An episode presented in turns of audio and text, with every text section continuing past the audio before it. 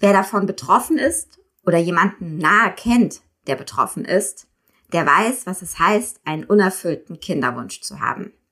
Wenn dieses Urbedürfnis des Menschen, sich fortpflanzen zu wollen, einfach nicht erfüllt wird, dann ruft das häufig großes seelisches Leid hervor.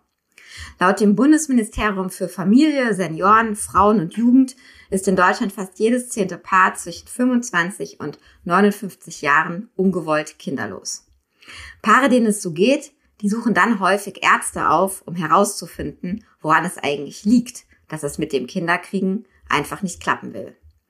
Die sogenannten Reproduktionsmediziner und Medizinerinnen sind heute in der Lage, tatsächlich ganz vielen Paaren dann bei der Familiengründung zu helfen.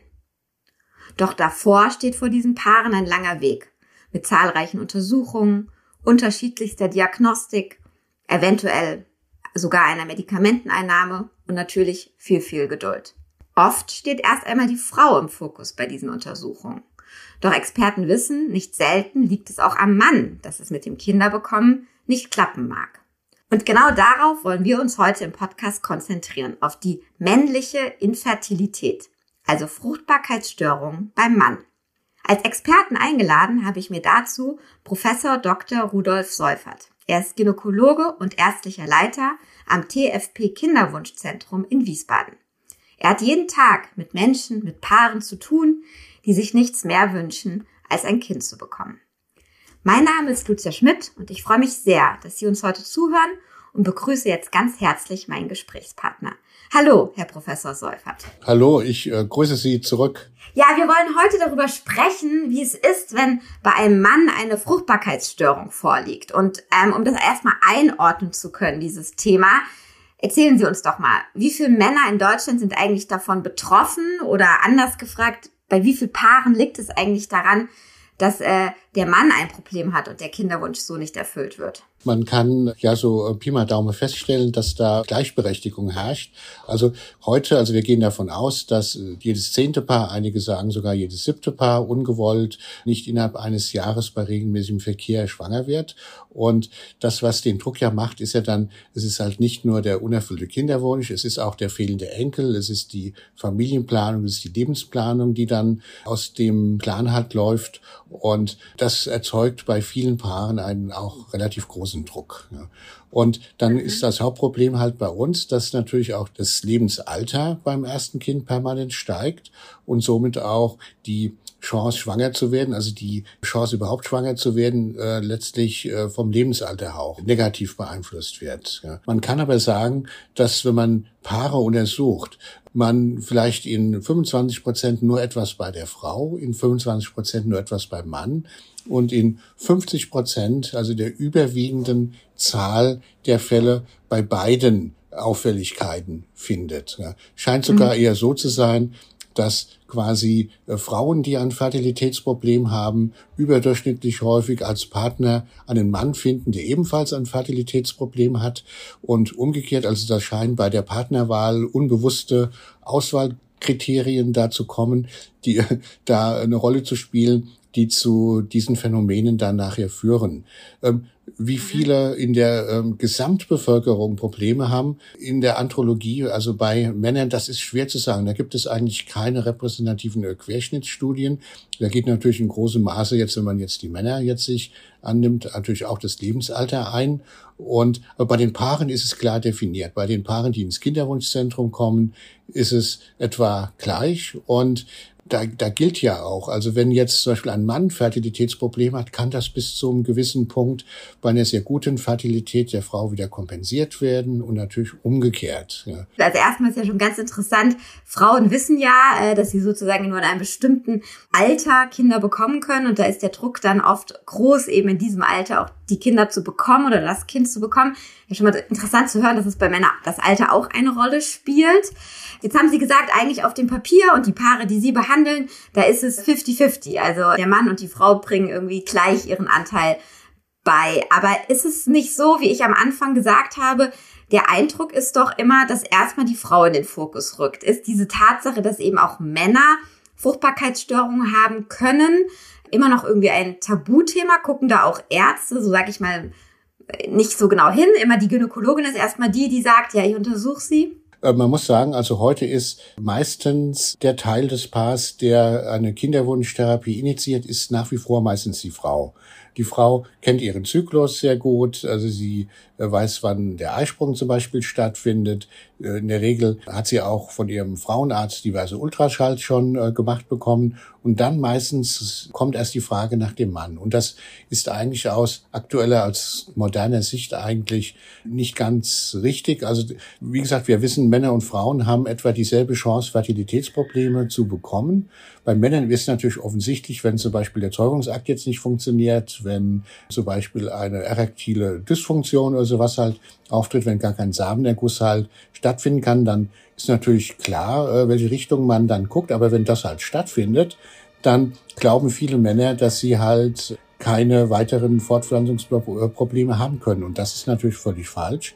Und das wissen wir halt auch, dass da immer noch oft heute zu spät der Mann ins Spiel gebracht wird. Aber bei den Kinderwunschzentren, die das halt machen, die das professionell machen, ist es eigentlich klar, dass also von der ersten, vom ersten Termin an praktisch beide zusammen untersucht werden und das halt immer ein äh, gemeinsamer Prozess ist, der dann da stattfindet. Ja.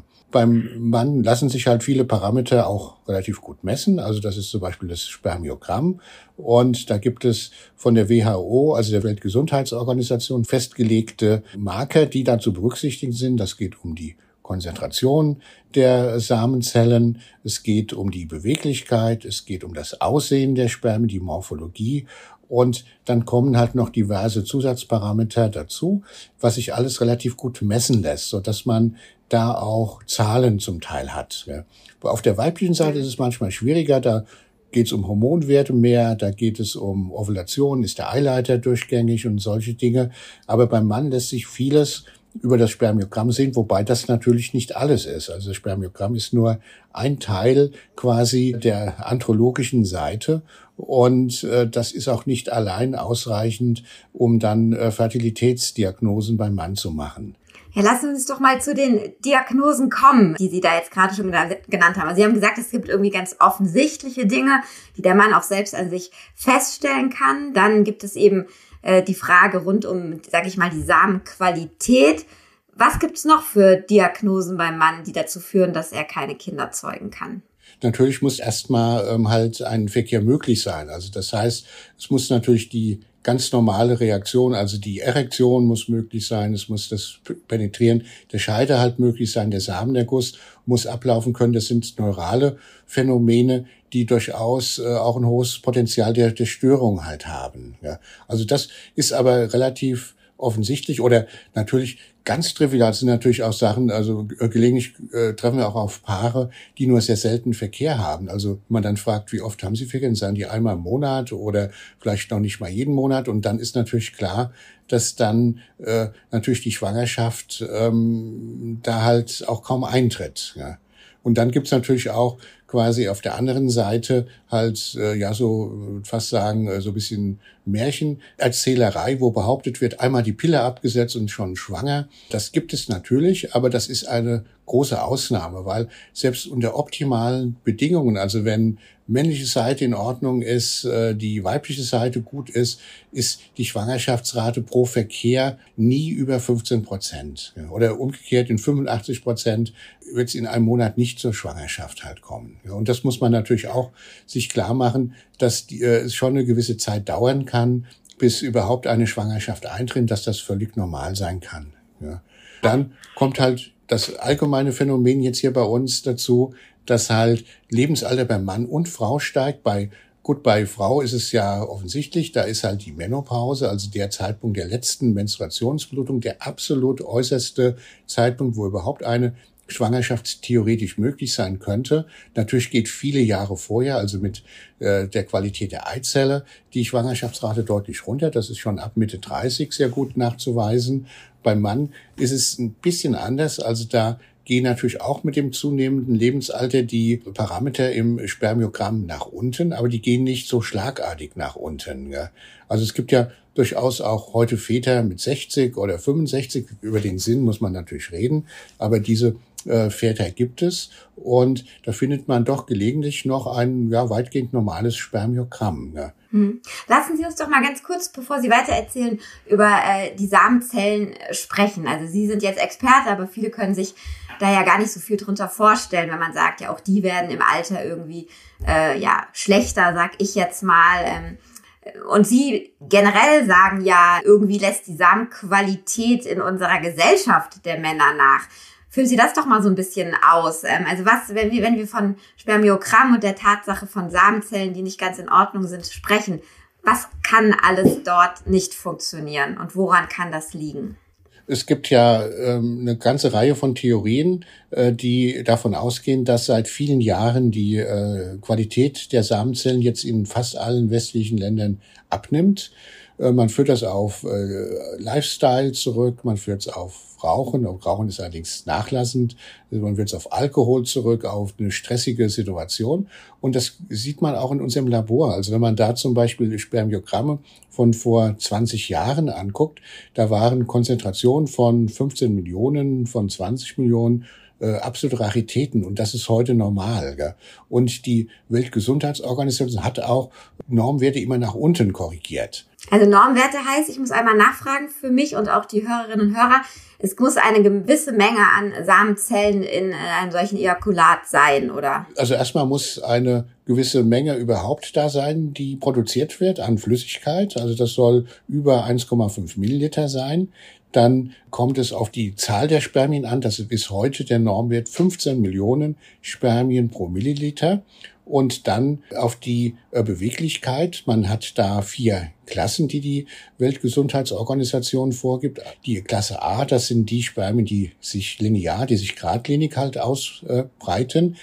Dann B, die machen so Zickzackbewegungen. A und B zusammen sollen etwa 32 Prozent aller äh, Spermien äh, ausmachen. Dann gibt es noch die Klasse C, die machen mehr Rundbewegungen, die kommen nicht von der Stelle. Und die Gruppe D, die sind gar nicht beweglich. Ja. Und also das ist heute der Standard A und B über 32 Prozent. Und dann natürlich noch die Morphologie, also das Aussehen der Spermien. Es gibt ja Spermien, die haben so zum Teil mehrere Köpfe oder die haben äh, kein äh, Schwanzteil oder die haben ein Mittelteil, was nicht richtig entwickelt ist. Und da gilt heute als normal, wenn vier Prozent und mehr der Spermien nur normal aussehen. Das ist Normalität. Also es ist eine ganz andere Biologie als bei der Frau. Da geht es um eine Eizelle quasi, eine einzige Eizelle, die im, im beim Zyklus zum Eisprung kommt. Äh, wenn man es äh, etwas äh, pauschaliert, könnte man sagen, geht es um Qualität. Auf der männlichen Seite, da ist die Zahl halt das Entscheidende, also Millionen von Spermien, wo nur vier Prozent normal sein müssen, konkurrieren dann um eine Eizelle. Also da könnte man fast so salopp sagen, da geht es um reine Masse. Und also das ist eine ganz andere Biologie, die da von der Natur also gefahren wird. Und ähm, da reicht es schon aus heute, wenn vier Prozent der Samenzellen normal aussehen. Und dann gibt es natürlich noch viele andere Störgrößen. Also es gibt, kann Infektionen geben, die Viskosität der Flüssigkeit kann sehr hoch sein. Und ähm, das ist alles im Spermiogramm zu sehen. Ja, das kann man auch zum Teil quantifizieren. Neuere Parameter sind zum Beispiel auch die DNA-Strangbrüche oder die Sauerstoffradikale, die sich da finden lassen. Das ist dann für die Lagerung von Spermien ungünstig. Da weiß man selbst beim guten Spermiogramm, wenn da halt äh, die, die Parameter für die Sauerstoffradikale hoch sind, dass da auch trotzdem Probleme, Lagerungsprobleme der Spermien dann äh, über die Tage auftreten können. Aber äh, letztlich kann man relativ gut dann eine Prognose dann stellen. Aber Spermiogramm hat eine große Variationsbreite. Also ein einziges Spermiogramm reicht in der Regel nicht. Also man empfiehlt heute mindestens eine Diagnose auf zwei Spermiogramme zu stellen. Die sollen dann im Abstand von, ja, von äh, etwa drei Monaten äh, gewonnen worden sein. Und man muss natürlich auch noch hinterfragen, wenn sich Probleme zeigen, ob auch quasi die also Gewinnung richtig war. Also dass wenn Spermien von von zu Hause mitgebracht werden und quasi in so einem Becher dann im Labor abgegeben werden, können die abkühlen. und dann geht sofort die äh, Beweglichkeit runter. Also da weiß man dann nie, ist das ein Artefakt oder ist das tatsächlich ein biologisches Phänomen, was man da findet. Und Deshalb äh, wird heute eigentlich immer empfohlen, dass die Spermien vor Ort in einem sogenannten Spenderraum also gewonnen werden und dann gleich weiterverarbeitet werden mhm. können. Jetzt haben Sie ganz viel dazu erzählt. Ich will auch gleich noch dazu kommen, wie Sie diesen Männern dann helfen. Also was gibt es für Möglichkeiten an Therapie? Aber noch kurz die Frage davor. Neben der Qualität der Spermien, was kann es noch sein? Äh, und den offensichtlichen Problemen, über die wir auch gesprochen haben, gibt es noch Dinge, die dazu führen können, dass Männer keine Kinder bekommen können?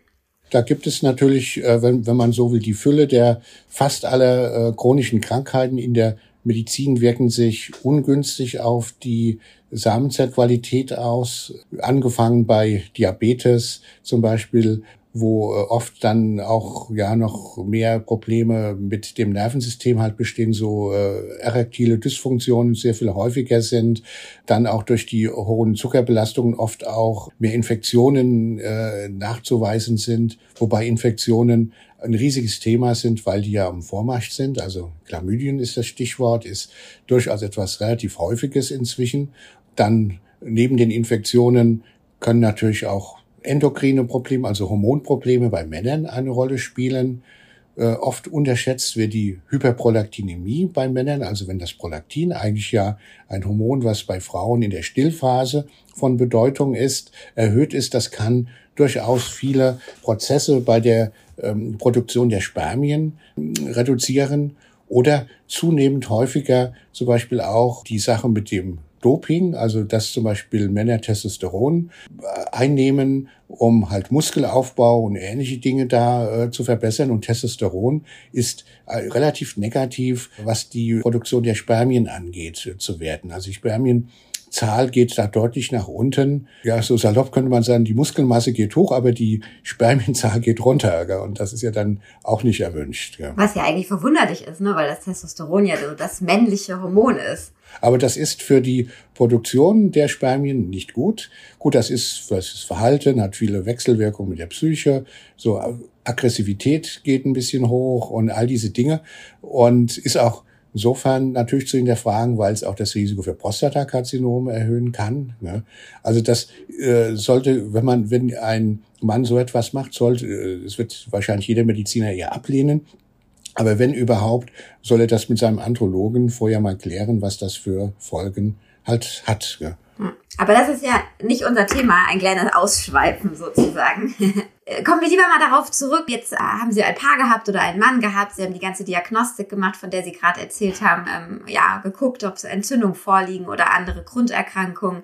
Ähm, kommen wir mal zur Diagnostik oder den Möglichkeiten, die Sie haben, diesen, diesen Männern dann zu helfen. Ähm, Vielleicht erstmal äh, zu dem großen Punkt äh, der Samenqualität. Ähm, wenn da jetzt festgestellt wird, die ist eben nicht so, dass sie zur Zeugung eines Kindes reichen könnte, was kann dann gemacht werden? Es steht natürlich weit vorne die urologische, andrologische Untersuchung. Also jeder ins Kinderwunschzentrum wird bei Auffälligkeiten im Spermiogramm den, ähm, den Mann bitten, sich einer urologischen Untersuchung mal zu unterziehen. Da gibt's eine, natürlich eine Fülle von Parametern, die da zu berücksichtigen ist. Das beginnt von Krampfadern im Hodenbereich, so dass dann quasi der Abfluss von venösem Blut äh, reduziert ist. Das führt dann zu Temperaturerhöhungen im Hodenbereich. Und Hoden sollen ja etwa anderthalb bis zwei Grad kühler sein als der Rest des Körpers.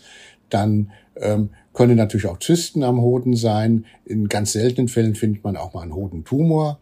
Und also eine urologisch-andrologische Untersuchung ist sicher immer zu empfehlen. Ja. Dann ist äh, von den Hormonen noch nachzutragen, die, die Schilddrüsenparameter sollten bekannt sein. Also wenn äh, sowohl massive Überfunktionen wie Unterfunktionen auftreten, kann das sich auch direkt an den Spermien halt niederschlagen. Ja, und was machen Sie dann mit den, mit den Männern? Mal so ein Durchritt durch alles. Also wenn die Samenqualität schlecht ist. Ich nehme an, wenn die, die Hormone nicht stimmen, kann man versuchen, die mit äh, Medikamenten auszugleichen. Das beim Prolaktin geht das sehr gut. Das gelingt relativ gut. Bei vielen anderen Sachen halt nicht. Oder bei den Schilddrüsenproblemen geht es natürlich auch gut in im Normalfall. Aber äh, sehr häufig führen diese Therapien dann nicht zu dem Effekt, den man sich wünscht. Ja. Und man hat in der Andrologie viele, viele Versuche gemacht, also zum Teil mit Tamoxifen, also mit Antagonisten für den Östrogenbereich, die Östrogene zu senken. Man hat FSH und LH. Das kann in gewissen Unterformen der Erkrankung, der andrologischen Erkrankung gut sein. Aber in der überwiegenden Zahl, muss man sagen, findet man keine Ursachen für diese äh, Veränderungen im Spermiogramm. Ja. Manchmal hört man noch von der Mumps-Infektion. Das ist klar. Also Infektion mit Mumps kann bei Kindern zu einer deutlichen Reduktion von Stammzellen im Hoden führen. Ähm, ab und zu hört man auch noch was von Hodenhochstand. Das sind auch Dinge, die aus der Kindheit kommen, die sich negativ halt auswirken können. Aber meistens kommt bei den allermeisten Durchuntersuchungen relativ wenig raus. Bei ganz äh, massiven Befunden. Das ist natürlich nochmal ganz wichtig. Da muss man natürlich auch sowas wie eine Mukoviszidose ausschließen. Also das ist eine Krankheit eigentlich im Kindesalter, die dazu führt, dass zu zäher Schleim auftritt und die Kinder haben dann massive Infektionsprobleme, die können nicht abhusten, gibt immer wieder Pneumonien und ähnliche Dinge. Und dasselbe, wenn sowas bei Männern äh, im mittleren Lebensalter passiert, führt das häufig dazu, dass die Samenleiter äh, zugehen. Also die können ihre Funktion des, des Transports der Spermien dann nicht mehr erfüllen und man äh, findet dann quasi relativ schlechte Befunde, also bis zur Azospermie, also gar keine Spermien mehr im Ejakulat. Äh, also das ist bei deutlichen Befunden immer auszuschließen. Dann, das heißt nur, genetische Untersuchung ist notwendig, um das zu sehen. Dann gibt es noch Faktoren auf dem Y-Chromosom, die, die sogenannten Azospermie-Faktoren, die sind Delektionen, also da fehlen Teile äh, der DNA und das führt dann letztlich dazu, dass die äh, Produktion von Spermien nicht gut funktioniert. Das kann man auch messen. Im normalen Chromosomensatz würde man Klinefelder-Syndrome, also XXY, also äh, ausschließen wollen. Also das geht auch in der Regel mit sehr schlechten Spermienbefunden einher. Also Humangenetik ist bis zu einem gewissen Teil gefragt. Aber wenn das vorbei ist oder man hat nur leichte Befunde, dann geht man, geht man häufig heute auf Vitaminpräparate als Antioxidantien, also gibt es mehrere auf dem Markt und ähm, es ist eigentlich fast, würde ich fast sagen, ein bisschen traurig, dass die Andrologie außer diesen Vitaminpräparaten heute wenig konservative andere Möglichkeiten halt hat. Wir gehen eigentlich relativ unoptimistisch aus diesem Podcast raus. Ich wollte Sie nämlich fragen, wie viel Paaren können sie denn am Ende wirklich helfen, wenn der, wenn das Problem auf der männlichen Seite liegt? Wie hoch sind denn dann die Erfolgschancen? Ja, das ist natürlich der große Durchbruch und das ist das eigentlich auch das äh, Tolle, ist natürlich das, was die Kinderwunschzentren machen können. Die Kinderwunschzentren haben das Verfahren der intrazytoplasmatischen Injektion von Spermien. Das bedeutet, äh, mit einem einzigen Spermium ist prinzipiell die Schwangerschaft möglich. Wahrscheinlich geht das sogar mit reiner DNA. Das hat aber bis jetzt noch keiner ausprobiert. Zumindest nicht, dass ich das wüsste. Und man kann dann wie bei einer künstlichen Befruchtung quasi Eizellen gewinnen bei der Frau. Also die Frau hat natürlich dann einen ähm, schon unangenehmeren Part, dass sie halt sich einer Hormonstimulation unterziehen muss, dass die Eizellen von vaginal abpunktiert werden. Und dann kann man auch mit ganz wenigen Spermien, die kann man in die Eizelle hineinschießen. Also das ist diese, dieses sogenannte ICSI-Verfahren oder intrazytoplasmatische Mikroinjektion von Spermien. Und das ist dann minimalistisch. Also das heißt, ein Spermium, eine Eizelle reicht vom Prinzip und dann äh, geht halt der normale Vorgang der Kultivierung der Eizelle Richtung Embryo, Richtung Plastozyste weiter. Und dann ist quasi in den allermeisten Fällen das andrologische Problem vollständig überwunden. Und es, die Prognose bei dem Paar ist dann wie halt meistens bei den allermeisten Dingen der Reproduktionsmedizin das Lebensalter der Frau. Also man verschiebt quasi, so könnte man bösartig sagen, das Problem des Mannes auf die weibliche Seite.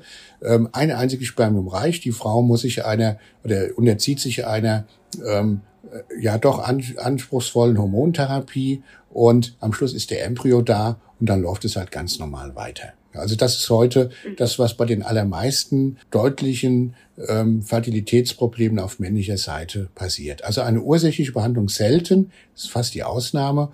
Meistens läuft es dann auf dieses ICSI-Verfahren in den Kinderwunschzentren hinaus. Mhm. Ja, gute Nachrichten für den Mann oder auch für die Paare. Natürlich, ähm, wie Sie schon gesagt haben, eine weitere oder eine Belastung dann für die Frau, aber eben glaube ich, sehr, sehr oft äh, gerne in Kauf genommen für ein eigenes Kind.